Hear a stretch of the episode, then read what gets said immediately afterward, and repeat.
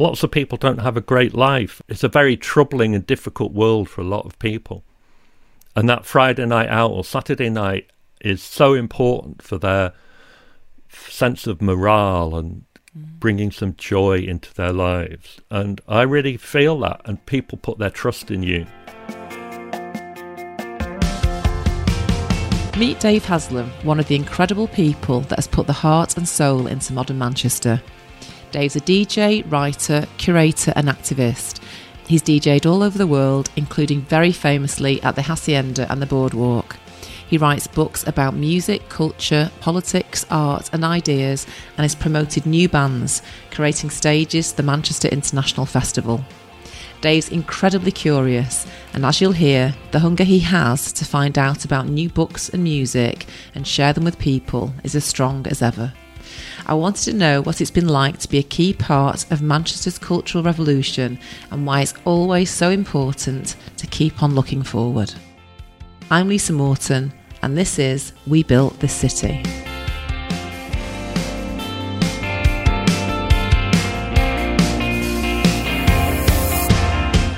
Dave, welcome to We Built This City. Nice to be here. We've had you on the list for a long time now, so I'm glad that we're doing this today, finally. You're an adopted Manc, I think it's fair to say, born in Moseley, Birmingham, and came to Manchester University and lived here ever since, other than a stint in Paris. And obviously, you've, you've travelled widely. But I just thought it was interesting, because I went to university in Birmingham, and a lot of our friends lived in Moseley. Yeah, Moseley was a, you know, it was quite kind of bohemian, student-y place. There was a pub called The Fighting Cocks where there were a lot of local bands and other bands played. So it was pretty good, and, and Moseley was a good a good place to grow up for sure. And I now live in West Didsbury. I think it's pretty similar to Moseley in that it's got that kind of mix of big old Victorian houses and students. And I think uh, when it came to the Brexit vote, Moseley and West Didsbury were both in the ten highest places to vote against Brexit in the whole of the country. So it's got a very similar demographic. So I feel like my my life has come a weird full circle. You're absolutely right. It does feel like Didsbury. I was thinking that as we were talking. So you said that one of the best things about DJing is that you get to travel the world, and wherever you go, you meet your tribe. And your books have also led you to travel. So what is it about the tribe in Manchester that's kept you here for all these years? I mean, I've enjoyed the travel a lot, and as you say, what's great about, especially with the DJing, is that you arrive somewhere and you're instantly surrounded by like-minded people. Obviously, they're into the music, and there might be somebody organising the gig, and they're normally very keen to take you to their favourite bar or restaurant, and and you make a lot of friends at the club, and it's almost like they kind of wave you goodbye the next day. And I, I usually kind of think, I could live here, you know, I have friends already.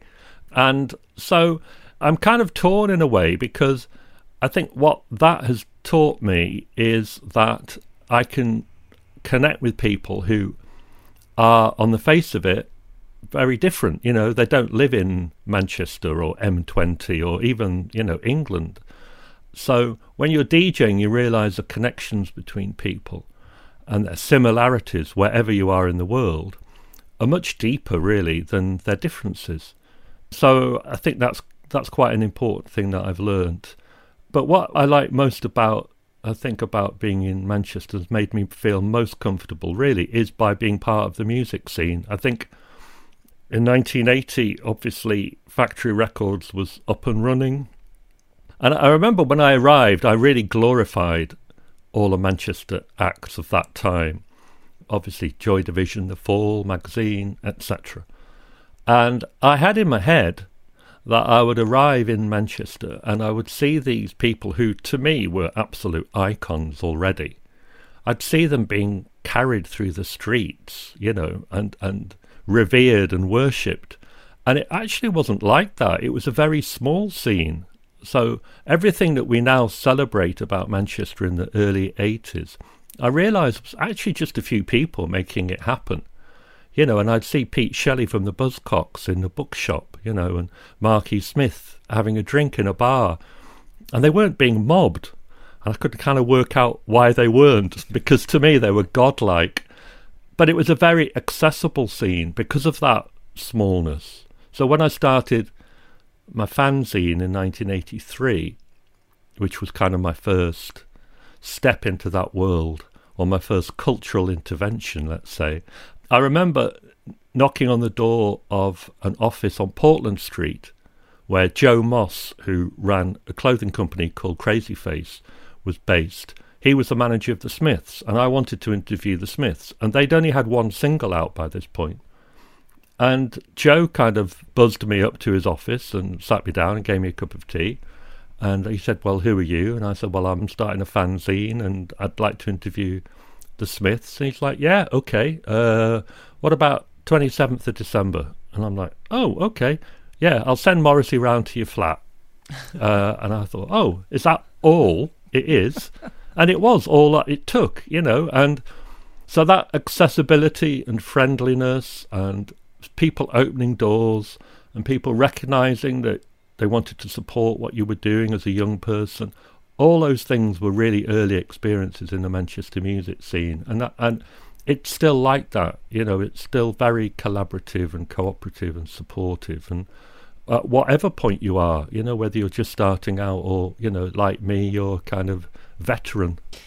And it's so true, isn't it? I mean, we we have clients, for example, who will want to start some business or an adventure in, in Manchester. And we say, as long as you put the effort into the city, you've got to be committed to it, you know, wholeheartedly.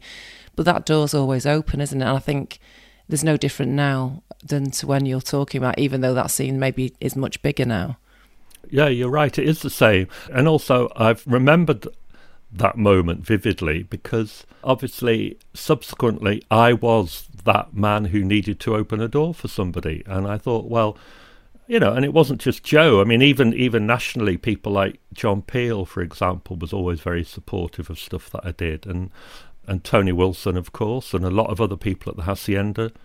And so they weren't keeping everything to themselves. They realised, I think, that they were part of something much bigger. Obviously, Tony was very keen that Manchester as a city should benefit from everything that he did and his comrades did. Uh, so that sense that we're all on that journey together and that we're all here to make a contribution alongside other people, and that the more people who do that and the more collaborative and supportive we are, then everybody succeeds. Yeah, that's so true. Did you think that when you came here in the eighties, did you find it easy to connect with people? Because obviously now with social media, you know, you can rock up in a new town, can't you? It's quite easy to make connections and friends and find mutual interests. How different was it then, do you think, than it would be today? Well, music venues play such a part in that, don't they? And it's the glue that brings people together. You know, I would, you'd see the same people, don't you, when you're, you know, you're younger and you see them out and about. And I was always fascinated by the weirdos, you know. I, I was fascinated by the ones who were dressed a little bit or a lot unorthodox, you know, and the boys who looked like girls and the girls who looked like boys and the ones with the little badges and, oh, I like that, or the weird T-shirt or odd trousers cut in a bit of a different way or mad haircuts. And I honestly, I remember I would follow those kind of people through the streets. It was the same in Birmingham. You'd follow them to see where they were going because you just feel like wherever they are, something great is going to be happening. You know, and then they go down like a little, take a left down some dark, because people like that tend to. They know all the good places. They know the good places, but those good places are off the beaten track. Yeah. And I think that's that's something that I really love, and I think we should celebrate in Manchester is, you know, all those little places that aren't high street and they're not corporate and they're not mainstream and they're probably often not straight, and you take a left and you go down by the bus station or, you know, the railway arches or some part of town you've never been before, and you open the door and there there's some completely other world. And those other worlds are things that I think attract you when you're a young person and you're and you're quite porous, you know, you're you're absorbing experience and you're looking for your place. And you begin to feel more at home in those places than you might do at home.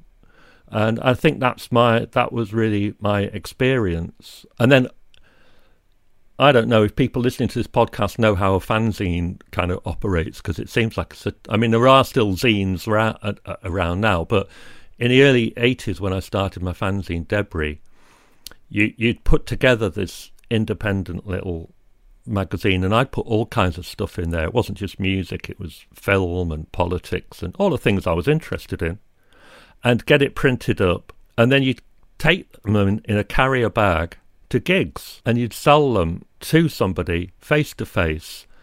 And I love social networking, but also I did love walking round, you know, the Cypress Tavern or the Polly or the Hacienda or, or Rafters or whatever the gig was, and I'd maybe take forty or fifty with me in a plastic bag, forty p each, and I'd just try and sell them to people. And uh, you know, not everybody was friendly, and not certainly not everyone bought one, but most nights I would empty my plastic bag and I, and I'd, I'd sell them all. And that was that was another way where I would just connect with people. And uh, the weird thing is that often uh, people will remember me from that era.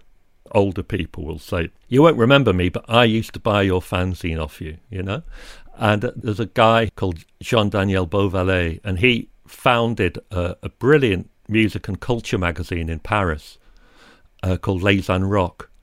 And he talks about all the time, like even in his autobiography, the time he was at the Hacienda. He was like a young French guy, and he came over to Manchester for a few months on a kind of pilgrimage in about nineteen eighty-five. And he remembers me selling the fanzine to him and us having a, a brief conversation. And, you know, and, and for him, you know, a fanzine was a, was a, a kind of way of sharing ideas and passions and interests. But at the same time, those connections were fantastic to make. Have you read uh, Mayflies? I have. Oh, I mean, so that that weekend with all the lads from um, Glasgow come down to... Um, to Manchester, that just typifies that kind of era t- for me. It does. I mean, that, that, and incredibly, the D J in that novel is me. No, really? I didn't know that. Uh, yeah, so in the novel, uh, again, if your li- listeners don't know, in that novel, uh, which is kind of semi-autobiographical on Andrew O'Hagan's part, they come to Manchester for the weekend of uh, the Festival of the tenth Summer uh, in nineteen eighty-six. Uh, they have tickets for the concert at G M X. And then, if you remember, they kind of worry about, will we get in the Hacienda, you know? Yeah. And they do get in the Hacienda. And that was one of my Saturday nights, because Andrew, the novelist, has talked to me about that, you know, in later years. And I didn't know he was going to fictionalise it and, and put it in that book. So at that point, one of their, one of the protagonists comes up to the D J box to request a record, and I am very moody and dismissive in that traditional Hacienda D J style. I don't take requests, you yeah. know. And uh, he goes, you know, he doesn't mind. The guy goes back to his mates on the Hacienda dance floor, and, you know, they're, they're having a good time. But then I play the record he requested, and he's like, wow. Yeah. So anyway, I've had a conversation subsequently with, with the author about it, and, and, and he said, yeah, we, we loved that. We loved the way that you were so aloof and yet also somehow friendly. Well, I didn't know that. That's amazing. I just thought it was a fantastic book. And just going back to saying that you followed people and found your tribe, when I came back from Birmingham, you know, I'd changed massively as a person through being there and, and being a student there, and I'd always been into my music massively. But when I came back to Manchester to work, I worked on Salford Crescent, I had a job at sent five grand a year to get into P R. My tribe had changed completely because the people that had been in Manchester, a couple of them were still, you know, I was friendly with, but I missed that whole, you know, that whole kind of student music going um, community that I had. And I got a job in Ganders Go South and met, the Inland Revenue used to come in there because I used to do happy hour a lot. I used to spin the wheel and I used to spin the wheel. And I met a load of the young people from the Inland Revenue who are all into music. And they went to, there's only like a couple of pubs in town then, but we used to go to Corbières, and that's where we just, you know, they had short working hours, I remember that, and they'd been on Friday afternoon, like at two o'clock in the afternoon, and then the Hacienda and Man Alive and all that. That's my whole new Manchester life, really, my tribe when I, when I came back here. I love how we, we all have a personal map of the city. And and although we have a tourist map now, you know, this is where you go to see, you know, this statue and the Peterloo and all that. But at the same time, we each have a private one, don't we? You know, where we maybe got a job or somewhere we met somebody. And I think Corbières is one of those places. There's a basement box. Bar in everyone's life, you know, where where it was like, oh, that's where I used to love to go. So my friend Giovanna at university, Giovanna Battiston, sorry, at sixth form, when just before we were going off to university, she said, you're not going to believe this, my dad's bought Corbières, and we couldn't believe it. She had a, I think it was her eighteenth in there, and it was amazing. So we used to have to even do the queue down the stairs. We just got straight to the front every day, and it was, you know, she everyone wanted to be her best friend, I tell you, in those, I think it's eighty-six or something like that. You know, Happy Mondays played in there, yeah, nineteen eighty-five, one of yeah. their one of their first gigs. You know, I've not been in as well, I need to go, and I've not been in for years now, but I kind of don't want to explode that how I remember Corbières being at the time, that like before we all went out clubbing later on. But yeah, I love the fact that, like you say, that our music interest brought us all together. What do people who don't like music do?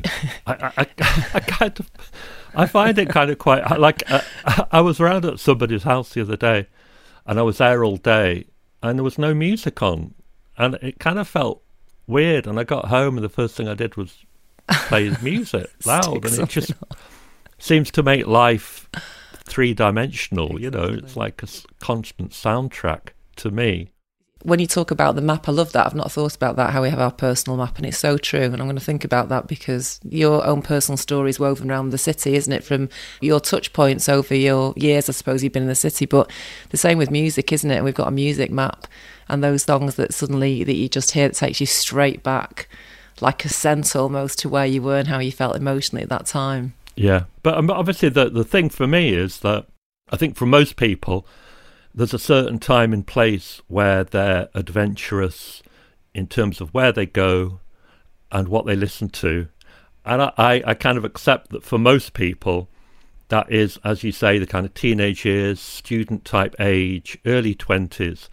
Uh, and, and then, you know, people kind of uh, drop out of that loop, because real life maybe intervenes.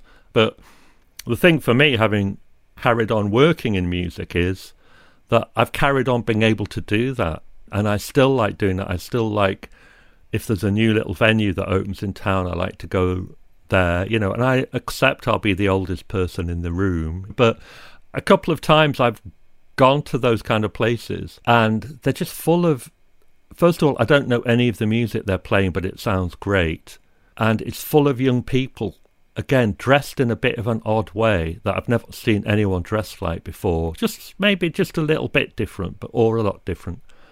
And I, I realise this is the next revolution. This is the next generation.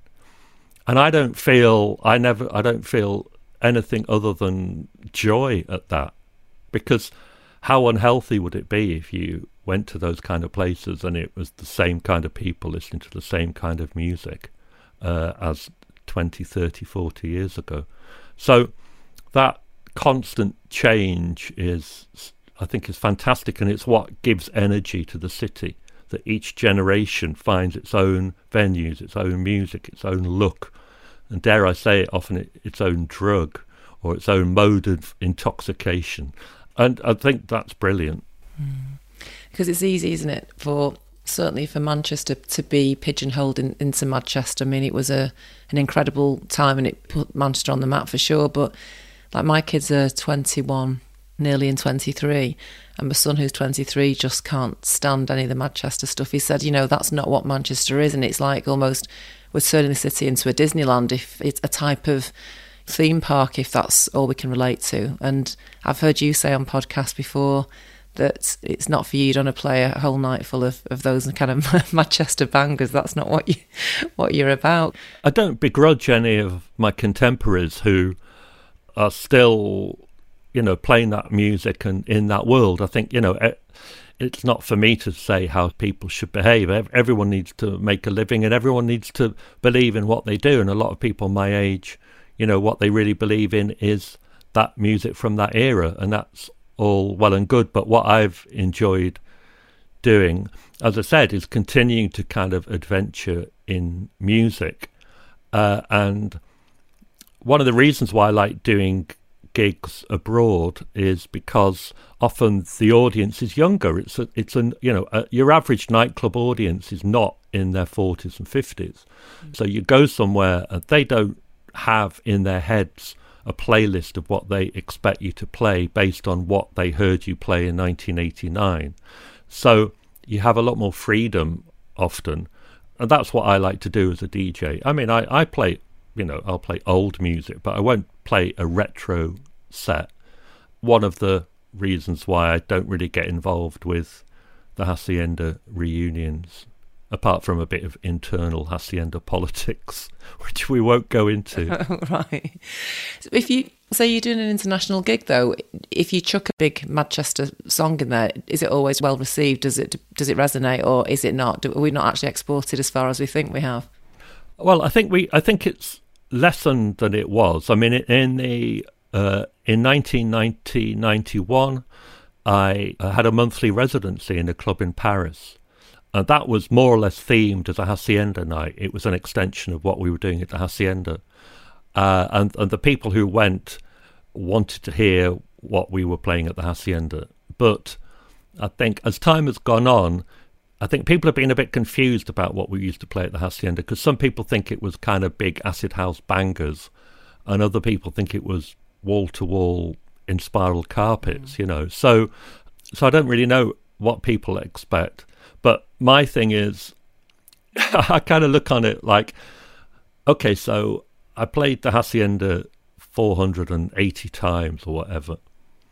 I'm entitled to just play what I want, you know? And it's like, I try and play in the spirit of the Hacienda. You have a great time, but maybe you hear stuff you don't hear elsewhere.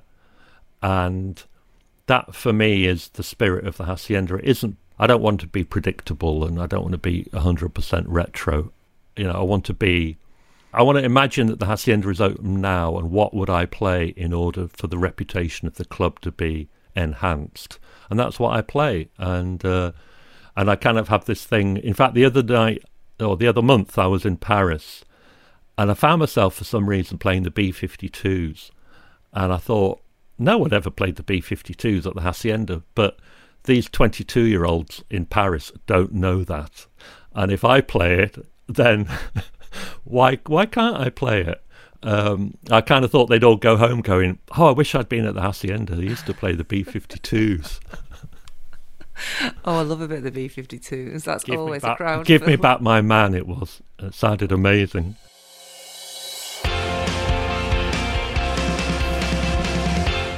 Obviously, an old friend of yours is Lem Cissé, and Lem's been on the, on the podcast. And one of the things that he said, which is just an amazing line, he said, you could almost put your hand on the pavement and feel the bass lines from the night before, which is so poetic and so it's so incredible, really.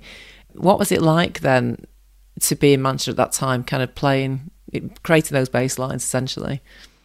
I don't think I properly appreciated how great it was.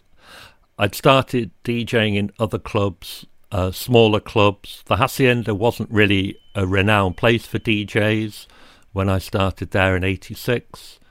I had quite kind of low expectations, and so did they, fortunately. uh, so then I, and it built and built from eighty-six, and it kind of peaked, I think, in the middle of nineteen ninety. And in those four years, I'm not saying it was work, but I did have a certain work attitude to what I was doing. My focus was to make each Thursday and Saturday, the two nights I was working, to make them as good as they could be. And the following, and, and as the nights were unfolding, I'd kind of make a mental note to myself of what worked and what didn't work. And then in the intervening few days, I'd go and buy more records and... And my focus was really very much on that dance floor and that music. And in a way, I was so close to the action that I'd didn't really, I wasn't mature enough maybe, or I just didn't realise that if I stepped back, I'd realise that it was something special that nobody else was doing. And I mean, Tony was the one, I think, who had that big perspective on things. You know, he'd kind of come in and, you know, he he would say, this is a cultural revolution. And I'd be like, oh, okay.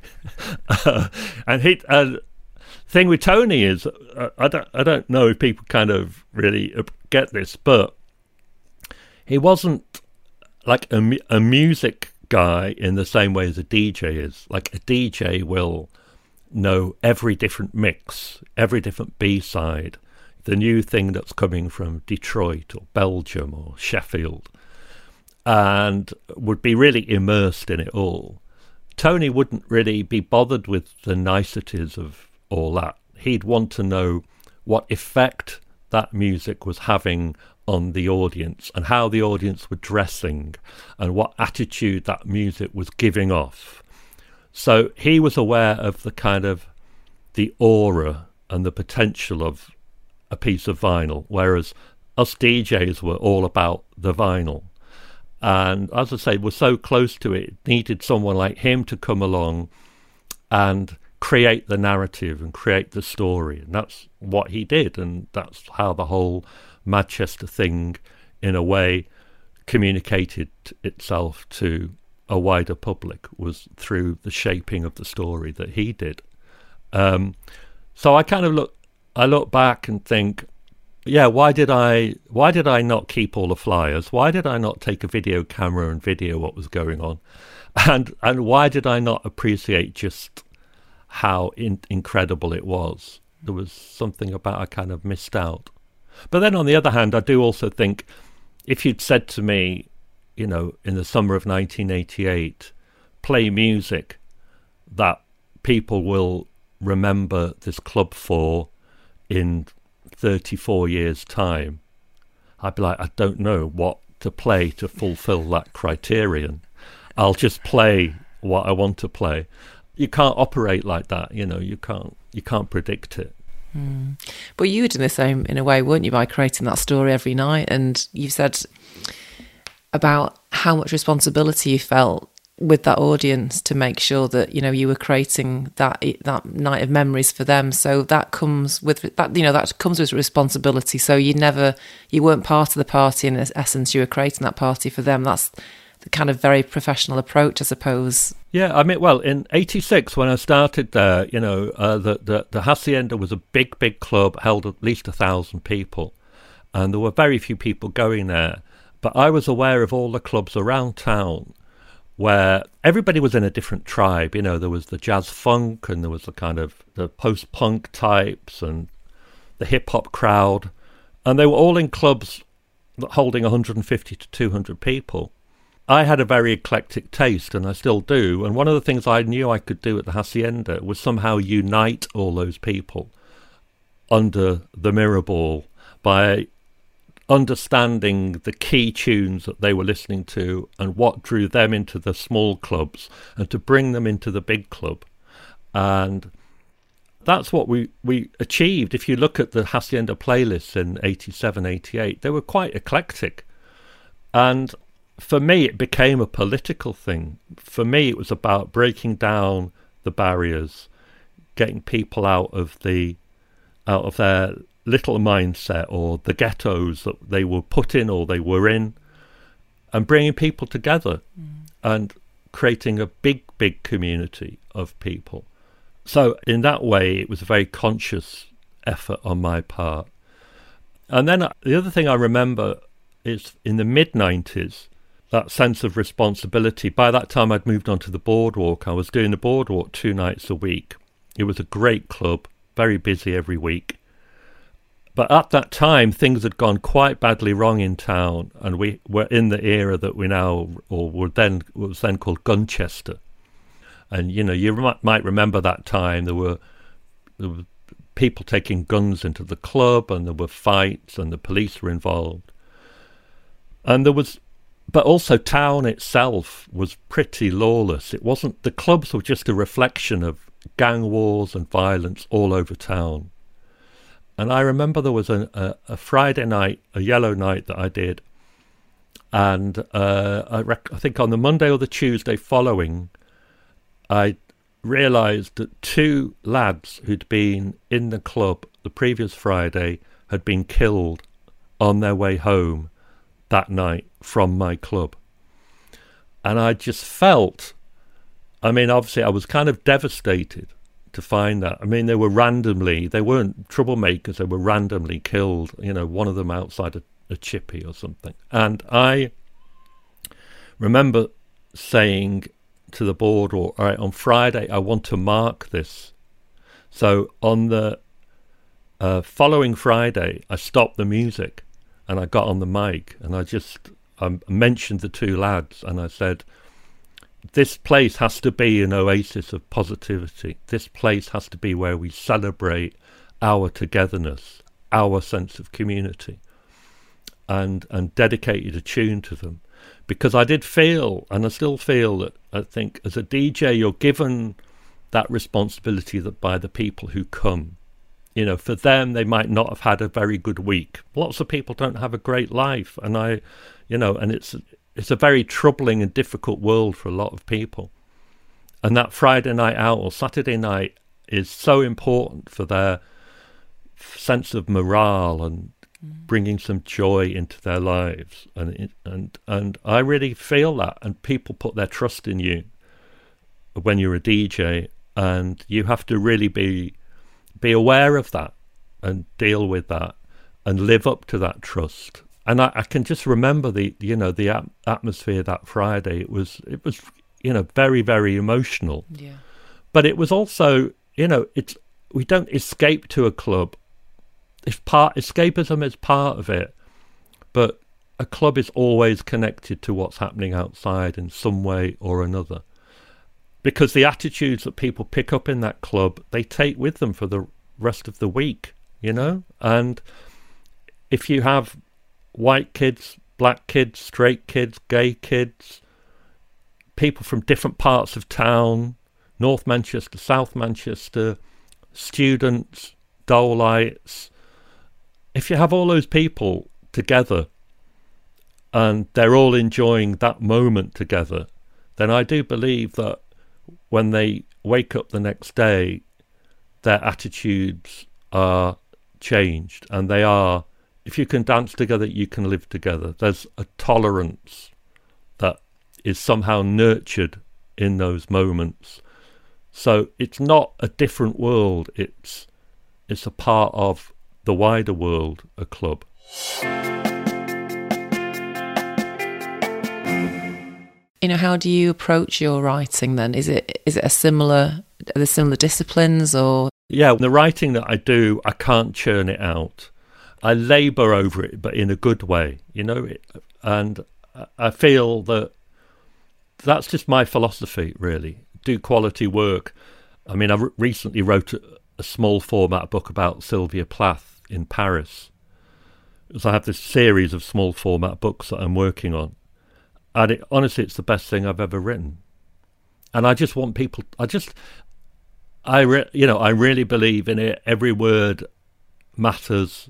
The emotion in it is huge. The research in it is huge. It reads well. And I just want, I mean, I was thinking the other day, uh, I might just go to the publisher and get all the unsold copies and just take them out one day and give them to people. Because that's all I want to do is kind of share my enthusiasm for that project and that book with everyone. And it, kind of the fact that you have to sell them is a kind of, you know, upsets me in some way. I'd like to just kind of give it away, uh, but you know, it, we live in a we live in a capitalist society, Lisa. But you could take them around in plastic bags and sell them for forty p. Well, for, and they exactly. give them for charity. Exactly. I mean, I do. You know, I, I I try and they are in some ways a throwback to the fanzines. You know, the, these small format books. I've done five now. I'm working on a sixth, and that they are things that I, I want to share with people. And maybe, yeah, in nineteen eighty-five I'd have, you know, written a couple of pages about it in the fanzine. Uh, and, and, and now I spend six months writing something a little bit more, a little bit bigger. But it's still that, I think I, curiosity is something really deep inside me. And when I was young, really young, I was so curious about, back then, the Vietnam War, for example, you know. And I was, I'd watch Top of the Pops, I'd be curious about Slade, you know. uh, Weren't we all? And I, I, I can remember going to see Blondie in nineteen seventy-eight uh, in a little club, and it was amazing. But as well as the kind of visceral excitement of seeing Debbie Harry and Blondie, uh, there was also part of me that was somehow analysing, you know, who are the people in the audience? Where where have they come from? Who is, you know, where have they? Where's Blondie come from? And and through that, learning about Blondie in New York and C B G B's and Velvet Underground, Andy Warhol, and just following that curiosity. And then I think when I discover stuff, my urge is then to share it with people, you know, and just like, you'll never guess what I discovered, you know. So I discovered Courtney Love lived in Liverpool for six months in nineteen eighty-two and hung out with a lot of Liverpool musicians, and uh, and I, I just decided I wanted to write a little book about it. So one of my small format books is about Courtney Love in Liverpool in nineteen eighty-two, because it's such a, it's a story that hadn't been told before, and it was just so intriguing to me. And like I say, it kind of, it really triggered my curiosity. And then when I'd done all the research, I wanted just to say to people, you'll never guess what. Uh, and, and that is kind of my abiding, I think my abiding value, in the same way as, you know, when I hear a record, my first thought is often, I can't wait to play that. I can't wait to play that loud in a club, inflict it on two hundred dancing people. I think I only know that Courtney Love story because of you. I think I remember thinking that that's who, nobody knows that. And it's interesting. Have you um, seen The Mill, The Mill newsletter that's Yoshi Herman set up? Yes, I have seen it, yeah. And that's superb the same way. You know, he's come to the city because he loves the city. He's not a Mancunian. Because I was a bit offended when he, when I first met him. He does know this. And I said, I was like, he's calling it The Mill and he's coming to Manchester and he's from down south. But he's taking time, he's curious, and he's telling the stories that, you know, the current media that we have here just don't have the time or the resources to tell. He told a story um, about Ginny Greenteeth, which I grew up being terrified of Ginny Greenteeth. My grandma said, no, she lived in the in the sewers and she'd get you if you're naughty.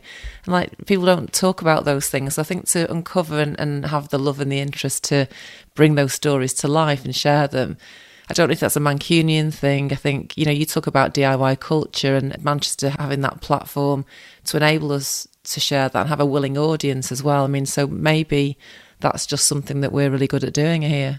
Yeah, I think the other thing that I like about um, The Mill and that kind of D I Y activity is uh, I think sometimes in modern Manchester, modern regenerated, sparkly Manchester, we forget the radical edge of the city, and we'll celebrate Peterloo and the Chartists and the Suffragettes and even Factory Records, and kind of forget that they were oppositional, you know, they were radical, yeah. They were activists. And in some ways it's a kind of little bit of a sad irony, I think, that the history of those radicals and activists are somehow kind of used in order to create a feel-good story about Manchester. But actually that should be about other voices. It should be about creating opportunities and listening out for marginalised voices and marginalised people. Mm. And I think that Manchester sometimes needs to remind itself that people, you know, like myself, who put my head above the parapet occasionally and will criticise something that's happening in the city, it doesn't come out of not loving the city. It comes out of wanting the city to be perfect and to adapt and to change. And I think sometimes we could be a bit defensive and we have all this, you know, Manchester is a world city, Manchester's an amazing city, but that doesn't mean that it can't be more amazing and it can't be more perfect, and there are people who are not feeling the benefits of the transformations over the last thirty years. And I think um, I think that's something that, you know, I think we, we, we need to find time and platforms for those radical ideas, you know, to come through. And I mean, my analogy, I guess, is if as people we like to have self-esteem, okay, and if you've got great self-esteem, that's good, but you don't stop at that. Mm. If you're self-critical, then that's an even bigger virtue. So you need to try and, I think, as a city, try and balance that as you do a human being. Try and feel self-esteem, but at the same time, not be complacent about who you are. I've got some random facts about you, and I'm going to let you pick a couple of these that you want to talk about. So I'll just tell you what I've got. So we've got Sonic Youth have slept on your floor. Neil Tennant introduced you to Tracy Emin. Tony Wilson threatened to shoot you. Uh, you took John Peel to see Public Enemy. You've cooked cauliflower cheese for Morrissey, which is a guest when he, he came round to interview interview him, and you've lectured on Joy Division at the Middle Tennessee State University. So they are the most random facts I think I've had of anybody. So well, why, why don't you? I don't know. I'll pick I mean, two. You okay. Pick two. Tony Wilson threatened to shoot you. Yeah, I mean, I think I think a lot of people who worked for a long while with Tony found him incredibly inspiring, but also sometimes infuriating, because he had a very strong vision for what he wanted, and he would get very frustrated if you didn't follow that vision to the letter. And I mean, if you look at all the things he achieved, uh, were magnificent, and he did inspire me, he did open doors, but at the same time, you know, he fell out with, you know, Martin Hannett, the Joy Division uh, producer, who th- in fact threatened to shoot Tony, to the point of taking a gun to a meeting. You know, he fell out with bands. He fell out with Peter Saville for a while. He fell out with the journalist Paul Morley, who ended up writing his biography. So he fell out with lots of different people. And, you know, he fell out with me probably two or three times over the period of fourteen, fifteen years over stuff. Sometimes I don't even remember what. But on that occasion, he'd fallen out with me over the film twenty-four hour Party People. And uh, I'd had more input in the film than he wanted me to have, and he just didn't like that. I think he wanted to have more. He wanted control over things, uh, and I became a bit of an irritant to him. And I think he must have gone to a few meetings where he'd gone along with an idea, and they're like, "Oh no, we're already doing that because Dave Haslam's organising it." And uh, and then when the film came out, I organised a meeting celebrating, I think it was called something like The Women of Factory, who I felt like the story that had been told in twenty-four hour Party People had excluded a lot of female voices. So I I think Gillian from New Order and uh, and a few other people who'd been around, we did a we did a big thing at the Corner House, and he felt he took that personally. So anyway, he um, he did a radio interview, and unbeknownst to me, uh, somebody said, I think quoted to him something I'd written, something nice about Tony, but it just triggered that, triggers Tony's ire, and he said, "Don't talk to me about Dave Haslam. Uh, I'm gonna I'm gonna shoot him. I'm gonna get someone to kill him." And somebody played back to me the interview. Yeah, I mean, it was a bit extreme, wasn't it? But um, he, did, he obviously didn't. Did you make up about it, or was it just always left hanging? That we did, well, on that occasion we didn't, because it was quite near the end of his life. Right. We didn't have time, unfortunately. Oh. Well, we did. We I, I remember I was somewhere near the Midland Bank at the top of King Street, the bank that became Jamie's Kitchen. Yeah. And then I turned the corner and kind of bumped into him, and we were both like, "Hi." And then we both remembered that we were feuding. Yes. So we were like, we kind of had to swallow our hi and give each other a dirty look and walk on. And I think it was probably the last time I saw Tony, but, you know, I, at the same time, I'd fallen out with him. I fell out with him quite majorly in nineteen ninety, but then I saw him a lot in the ni- later in the decade, so. Probably all for the cameras, though. It's probably just, I think that was Tony's demeanour. First of all, that whole factory, hacienda thing, it's you're thrown together in very intense conditions. You know, the context of me and him working was the club was losing money, there's people bringing in guns, all those problems, the record label going bankrupt. So, of course, there's going to be, it's not like you're running a kind of, yeah, you're not running a call centre, you're not running a travel agency, you're not, you know, you're running something where every week everyone's livelihoods and, and even people's lives are on the line. Yeah. So in that intense situation, then things are going to be said. People are going to do things that other people don't approve of. So it's a kind of extreme form of office politics. And uh, and that's how that's how it was, you know. And you don't go through all those experiences, especially when there's drink and drugs around, and come out and, and not have issues with each other, you know. And uh, yeah, the number of people from that era of my life that I've had times when I've not spoken to them, and now we're kind of best buddies. Numerous people. That's just what life's like, you know. But and sometimes maybe you don't make up, but you know, that's move on. Mm. Everyone's chilled out a bit since those days, haven't they? To some degree, and well, you, you hope that and, when you get yeah. yeah, when you get to my age, or kind of uh, yeah, I do think that. In a, also, Tony was like a good few years older than me, and I think that uh, there's always an element of the young kids coming in and, you know, yeah, sort of challenging. That's part of what should happen, mm. the challenge to the older people, mm. you know, but that's how things keep moving on. So mm. I don't think he always dealt with that particularly well, but, you know, it was, as I say, an incredible person to be around. Mm. And tell me about the cauliflower then. Morrissey famously is uh, well famously is a vegetarian, but he was also celibate, so he was a kind of celibate vegetarian non-drinker, or he was a bit of a drinker, but anyway he came round to the, my flat, and I, I didn't there wasn't you know corn sausages or vegetarian ready meals at that point, uh, so I didn't have a major repertoire of things I could feed him, and he was coming round at tea time. I wanted to be hospitable, so I decided I would cook him some food. And uh, in fact, his manager told me that he likes eggs, but I, I don't think eggs is an evening meal. Eggs is a breakfast meal.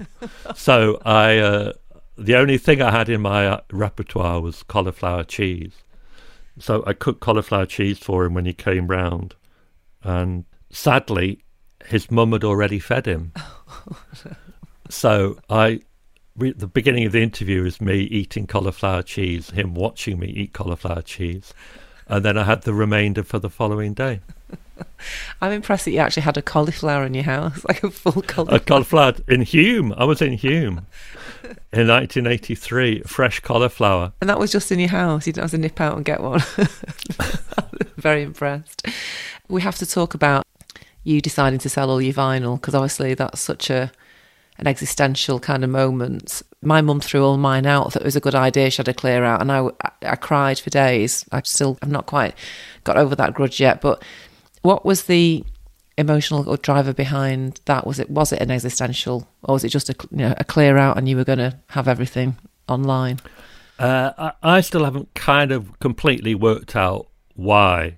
I do think that in life you make decisions, even major ones, that are somehow instinctive or spontaneous. And if you were to be asked for a bullet point, a few bullet point reasons why you did something, you know, even leave a job, you know, or or leave a lover. Sometimes you don't do that with the bullet point reasons. You do it because it just, at that moment, it seems like the only thing you can do. And it was a bit like that. I... uh I wasn't playing the vinyl because it was at a point where most clubs didn't have turntables in anymore. And if I wanted to play vinyl, I had a couple of bad experiences where they tried to put in turntables and they weren't fitted properly and the vinyl was jumping, and it just felt... So they were all this four and a half thousand pieces of vinyl was sat in my basement. And uh, I, yeah, woke up one day uh, and posted a photograph of them all there and said, I'm selling all my records. And some of my friends got in touch with me, kind of, are you okay? Mm. Um, but it felt right at the moment.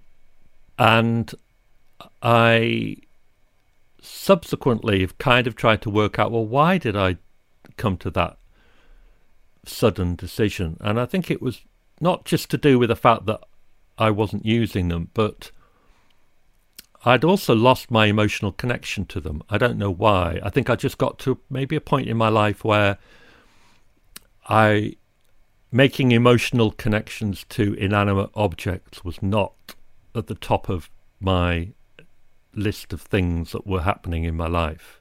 I had enough issues with emotional connections to human beings.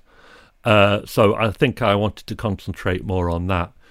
Uh, I thought I would never lose my emotional connection to the bits of vinyl because I, they, I'd lived with them and I knew where I'd bought them and I knew them inside out and I knew where I played them when I was DJing. But that's what had happened. So, uh, but subsequently I've realised that I think it was a little bit symbolic of me uh, wanting to lighten my load going forward. That I was at a point in my life where I could keep going back to that vinyl, uh, either as a person or a D J, uh, which was really my past, or I could make sure that however many years I've got left on this planet, I would be looking forwards into the future. And so selling the records, I think, were became symbolic of that desire to look forward, lighten my load, get rid of my get rid of the records to, to help create a future for myself. Uh, and I sold the, the complete collection to another D J, a, a young guy uh, called Seth Troxler. Uh, and he said he'd keep the collection together, which is kind of what you want. Like you say, if it all gets thrown out by your mum or put into a skip or whatever, that you've kind of lost, that you've properly lost them. Uh, and he, he and he plays them around the world. So the records had a new lease of life, uh, which is kind of what ought to have happened, you know, which is definitely a good thing. And Seth Troxler and I have obviously become good friends. We did a gig that raised four grand for mental health charities. He occasionally sends me photographs of him in Argentina and Mexico and exotic places with holding up my my record. So for me, it's all happy endings, yeah. Really. So I'm kind of glad that I, I trusted that weird, unexpected, instinctive decision of the moment, and I still have all my magazines, so I'm not parted completely. I've not gone minimalist, you know. No, absolutely. Uh, so my house is still full of stuff, but no vinyl. It's interesting, isn't it? Cause like we have an expression in our family, well, from my grandma, which is about your kids. It's roots and wings. It's allowing things to go at the right time, and they don't really go, but not that pressure to have to hold on to stuff.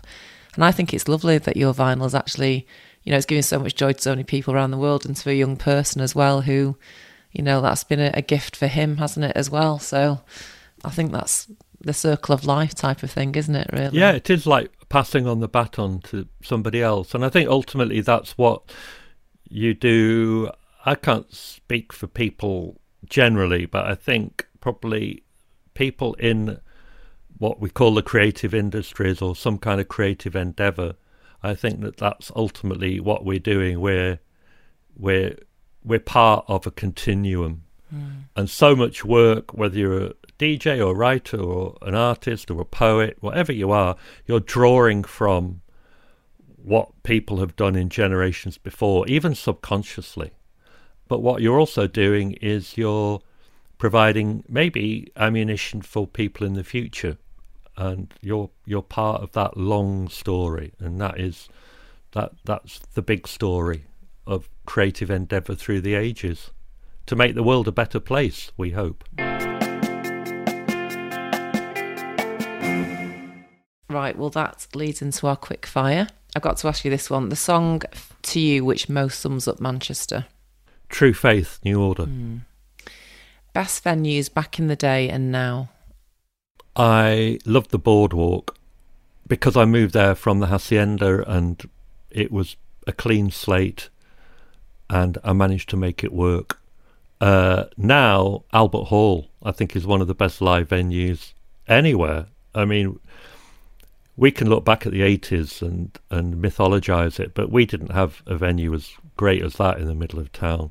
It's unbelievable, that place. And from the second it opened, it was like, where the hell, what has this been before? It was just like this whole new gift to the city that nobody even knew about, and just incredible to go in there and go to gigs. And I'll go to, I mean, the gospel, they do the gospel Christmas stuff there. I just think it's wonderful. What do you order at the Chippy? Cod. Full chips, never half chips. Uh, What's half chips? Well, you know, sometimes half portion. Oh, God, no, no. We'd no, like no. a half portion. No, no, no, no. No. No way. And, yeah, and mushy peas and curry sauce. I mean, the works. Yeah. Best gig you've ever done and why? Well, luckily, I've just done a gig in Preston in a club called the New Continental. And I say luckily because I would always say, you know, that you, you should be judged on the last gig you did or the next gig. And uh, um, that was the last gig I did, and it was fantastic. I mean, it's small venue, a pub in the middle, of, kind of in the middle of nowhere. Uh, I mean, I don't mean Preston's in the middle of nowhere. I mean, kind of like on the edge of Preston. Uh, it just worked, and the audience just went with it.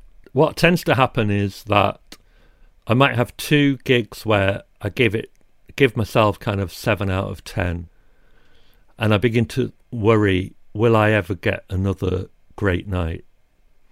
And then the third or fourth one of the series is that ten out of ten, and I think that is why I'm a D J, and that is why there's no way I'm going to retire until, you know, nobody turns up at a gig, you know, because there's always that gig down the line.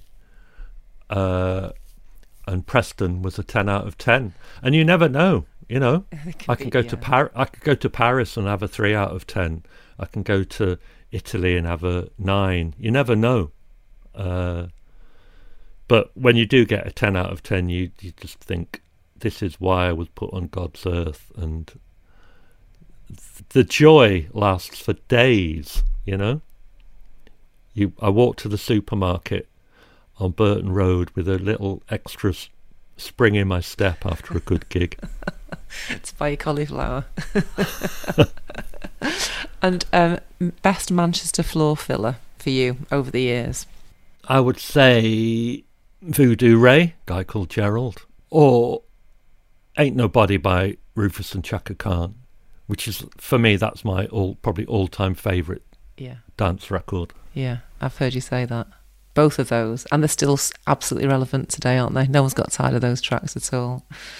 Just lastly, legacy. So obviously, you know, no doubt you, you are creating legacy in spades with all the, you know, the writing you're doing, the documenting of some incredible people and your, your live conversations. Um, and obviously you created countless nights, which people will never forget, on some of those dance floors. But for you, what would you most want your legacy to be seen as? Wow, that's quite a deep question. Uh, I don't know if I'm quite ready ready for that. I'm not seeing you off. I just mean, you know, what's your purpose in a way? Well, I just think being authentic mm. to myself, and authentic and, you know, real, and all that is important to me as a as a role model, as a, a parent, and as a veteran of the music scene. I think those those are the things that you you want to be remembered for. Mm. Yeah, the simple stuff. I love it. Yeah, the simple stuff. So thank you so much for joining me and helping us to build the city, Dave. It's been amazing, and we're looking forward to you um, not retiring anytime soon. I can't imagine that any of those dance floors are going to be empty when you walk in one day. Thank you so much. Thank you, I've really enjoyed it. Dave Haslam has built this city by cooking cauliflower for Morrissey, by uniting people under a mirror ball, and by being Dave Haslam and playing what he wants. On the next episode of We Built This City, I'll be joined by the multi-award-winning social entrepreneur and green tech innovator, Doctor Marilyn Comrie O B E. That episode will be out on the third of March. If you want to find out more about how Roland Dransfield can help you drive your values and create relationships that build your business success, then head over to r d p r dot co dot u k. Or you can find us on Instagram at Roland Dransfield or Twitter at R D P R Tweets. Or feel free to give us a call at the office on the same number we've had for twenty-five years on oh one six one, two three six, one one two two. And in the meantime, don't forget to rate, review and follow We Built This City. Thank you.